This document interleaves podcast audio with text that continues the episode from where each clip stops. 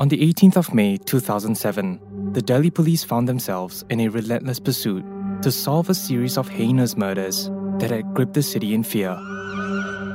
Echoing the pattern of earlier victims, yet another lifeless body was discovered outside the gates of Tihar jail.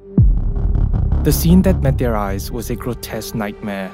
The victim had been savagely mutilated, his body cruelly contorted into a fetal position, with both hands and legs brutally severed from his torso. And if that wasn't bad enough, the victim's genitals had also been ruthlessly cut off.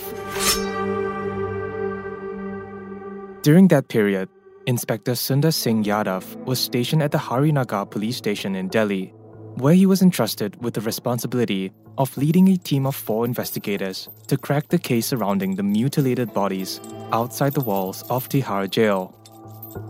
From the very outset of the investigation, Inspector Singh and his colleagues faced many obstacles, and this was exacerbated by the relentless and intrusive presence of the media, which constantly followed them wherever they went. He was aware that the situation was poised to become an embarrassment for the police force, as the pressure to solve the crime was intensifying. Inspector Singh would admit that it was extremely challenging, not only because of the media following them around, but also because they were, in a way, failing at their job. The reality was that there was a lack of clues and evidence to do anything, as all they had were two letters penned by the murderer, eerily concealed within the same baskets in which the lifeless victims were discovered. So they had to painstakingly examine the letters, but it ultimately led to a modest yet crucial breakthrough. This was the 18th of May 2007, the same day when the third corpse was discovered. As the hours waned, Inspector Singh and his team received a tip off that would change everything. In about an hour's time, they would find themselves bursting through the doors of a clinic in northwest Delhi, for they were now certain that the killer was in close proximity. You're listening to Heinous, an Asian true crime podcast brought to you by MediaCorp and produced by One Up Media. This episode contains scenes of graphic imagery and violence. Listener discretion is advised.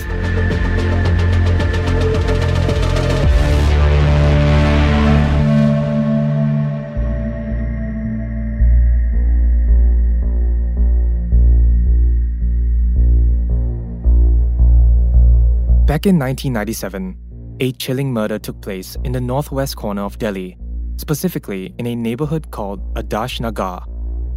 According to official police records, the perpetrator of this gruesome act had a prior conviction for burglary and now found himself facing the gravest of charges murder. The victim in this tragic case was a male whose body had been dismembered and carelessly disposed of in various locations.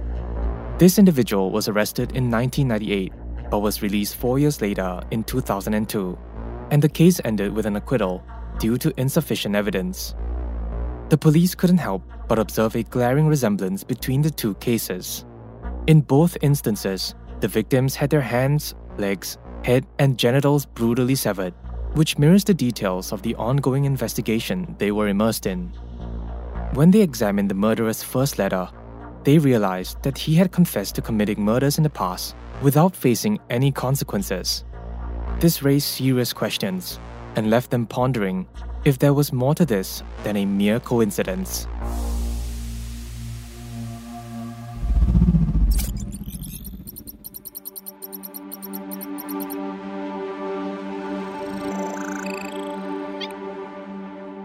In today's rapidly evolving world, the landscape of criminal investigations has been transformed by the proliferation of smartphones, CCTV cameras, and advanced technology.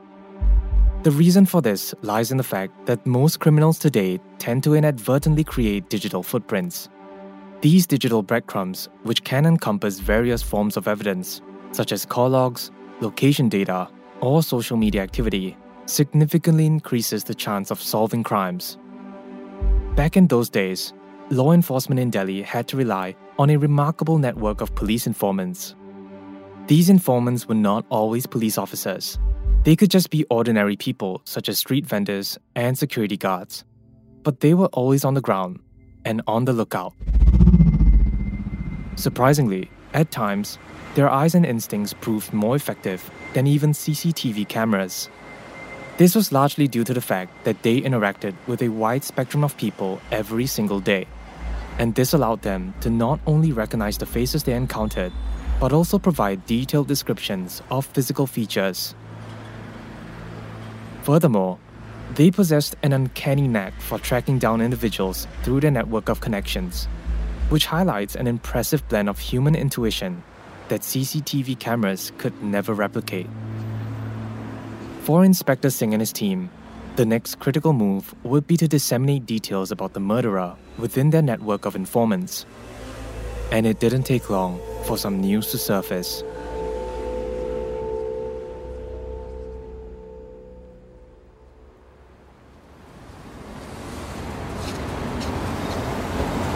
One of their informants had shared a crucial lead about a doctor who operated a clinic in Azadpur Mandi, located in the northwestern precinct of Delhi. This clinic had reportedly been frequented by a man who closely matched the description they were seeking. At approximately 2 p.m. on that same day, the team set out to visit the clinic. When they arrived, the doorbell chimed as they entered. Inside, they found the doctor seated in his office, the door slightly ajar. The room was adorned with simple furnishings, chairs neatly arranged in a row. As the team entered, the doctor extended a greeting. Good afternoon, gentlemen. How can I help you? I'm Inspector Singh. This is my badge, and these are my colleagues.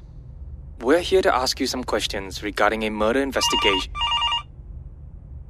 Just when Inspector Singh finished his sentence, the doctor's phone rang. The doctor picked up the phone, and the police couldn't help but notice that the ensuing dialogue sounded clandestine. As they talked, his demeanor grew visibly nervous, as if he chose his words with painstaking care. The minute the call ended, an officer stood up, his question direct and pointed. Was it him, Doctor? Was that the murderer you were speaking to? A tense silence engulfed the room, but after a palpable pause, the doctor uttered a reluctant yes. Immediately, the doctor was taken into custody and transported to the police station.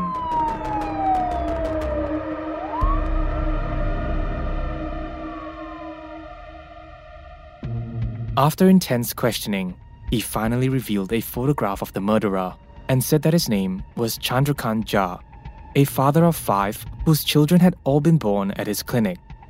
He also admitted that he had been aware of Chandrakant's criminal history, acknowledging that he had committed previous murders for which he had faced no consequences. As the tense interrogation continued, the doctor reluctantly confessed that he had planned to meet Chandrakant at 4 p.m. However, with 4 p.m. swiftly approaching, it was clear that there was no way for him to make the meeting. In response, they ordered him to call Chandrakant's number right in front of them. The officers in the room remained silent, their collective focus on the phone that was now ringing in the doctor's trembling hand. Hello? Chandrakant's voice came through the line. Jha, we were supposed to meet today. Do you remember? For a brief moment, there was a static silence. Then came Chandrakant's response. I'll see you tomorrow instead. 4 p.m.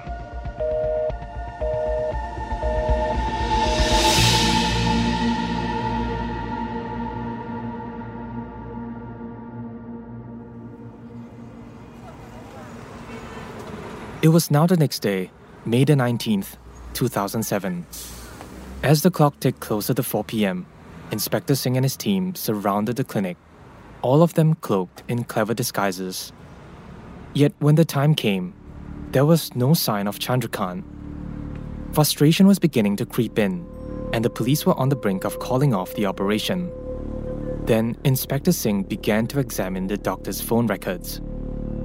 With the limitations of technology at the time, precise location tracking did not exist, but he did discern a pattern in Chandrakant's calls. It was recorded that he would make several calls to a specific number located in Alipur, a 30 minute drive away from their current position. With renewed determination, the team decided to suspend their stakeout and reconvene the following day in Alipur.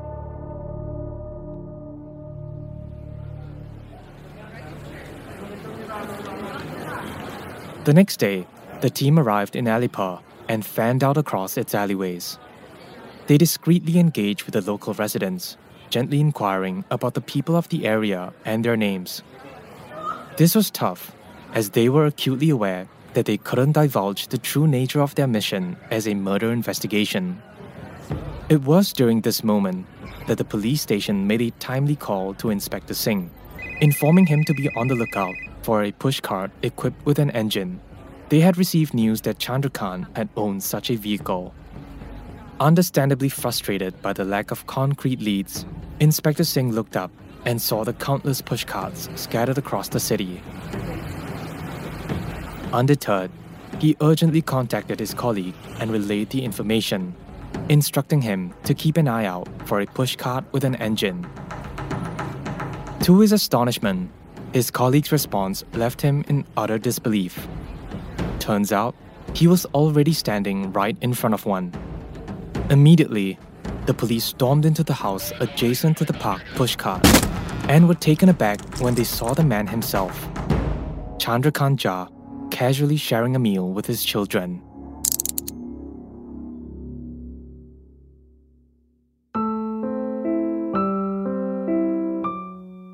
According to the records, two traumatic incidents from Chandrakant's youth continue to haunt him throughout his life. During his time in Delhi, he was relentlessly bullied, taunted, and attacked by others who singled him out for hailing from Bihar. This unrelenting hostility left him feeling like an outsider, marginalized by society. In 1986, Chandrakant left school to become a vegetable hawker at the local market, but he would always cross paths with a hawker supervisor named Pandit, who ruthlessly extorted money from the hawkers on behalf of the police. One day, in an act of defiance, Chandrakant refused to yield to Pandit's oppressive demands, resulting in a violent altercation. During the struggle, Chandrakant's vegetable knife had accidentally inflicted a wound upon Pandit's hand, sparking a cascade of consequences. Pandit, intent on vengeance, swiftly reported a false case against Chandrakant to the police, leading to his arrest and a three year incarceration. His time behind bars was marked by the harrowing torment inflicted by an officer named Balbir Singh, who subjected Chandrakant to relentless physical and psychological abuse. He would strip Chandrakant naked before his fellow inmates and ruthlessly beat him up. As Chandrakant got older, he came to believe that violence was the only means of confronting those who had wronged him, and the only way he would ever receive justice for what he had endured at the hands of others. While these stories evoke sadness and provide insight into his motivations, they do not excuse his actions. At the time of his arrest, the police had claimed that Chandrakant was a psychopath, as he enjoyed each of his killings.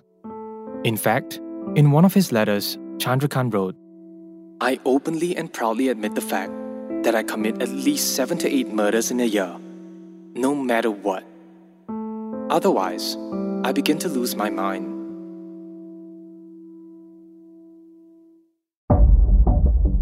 During the trial, the court described Chandrakant's method of murder as extremely brutal, grotesque, and diabolical, designed to evoke intense and profound indignation within the community. The court said the mental and physical suffering inflicted on the victim before his death is immense. There is a significant degree on planning on the part of Chandrakant while committing the murder. The judge went on to characterize Chandrakant as a mission oriented and task oriented serial killer driven by the sole motive of exposing, taunting, and challenging the police. Furthermore, his threats to repeat his heinous deeds were indicative of a disturbing lack of remorse. In February of 2013, Chandrakant Jha was found guilty on three counts of murder and ultimately received two death sentences and life imprisonment. After being in prison for three years, his death sentence was commuted to life imprisonment without the possibility of remission. In August of 2023, he was granted a 90 day parole for him to find a suitable groom for his daughter.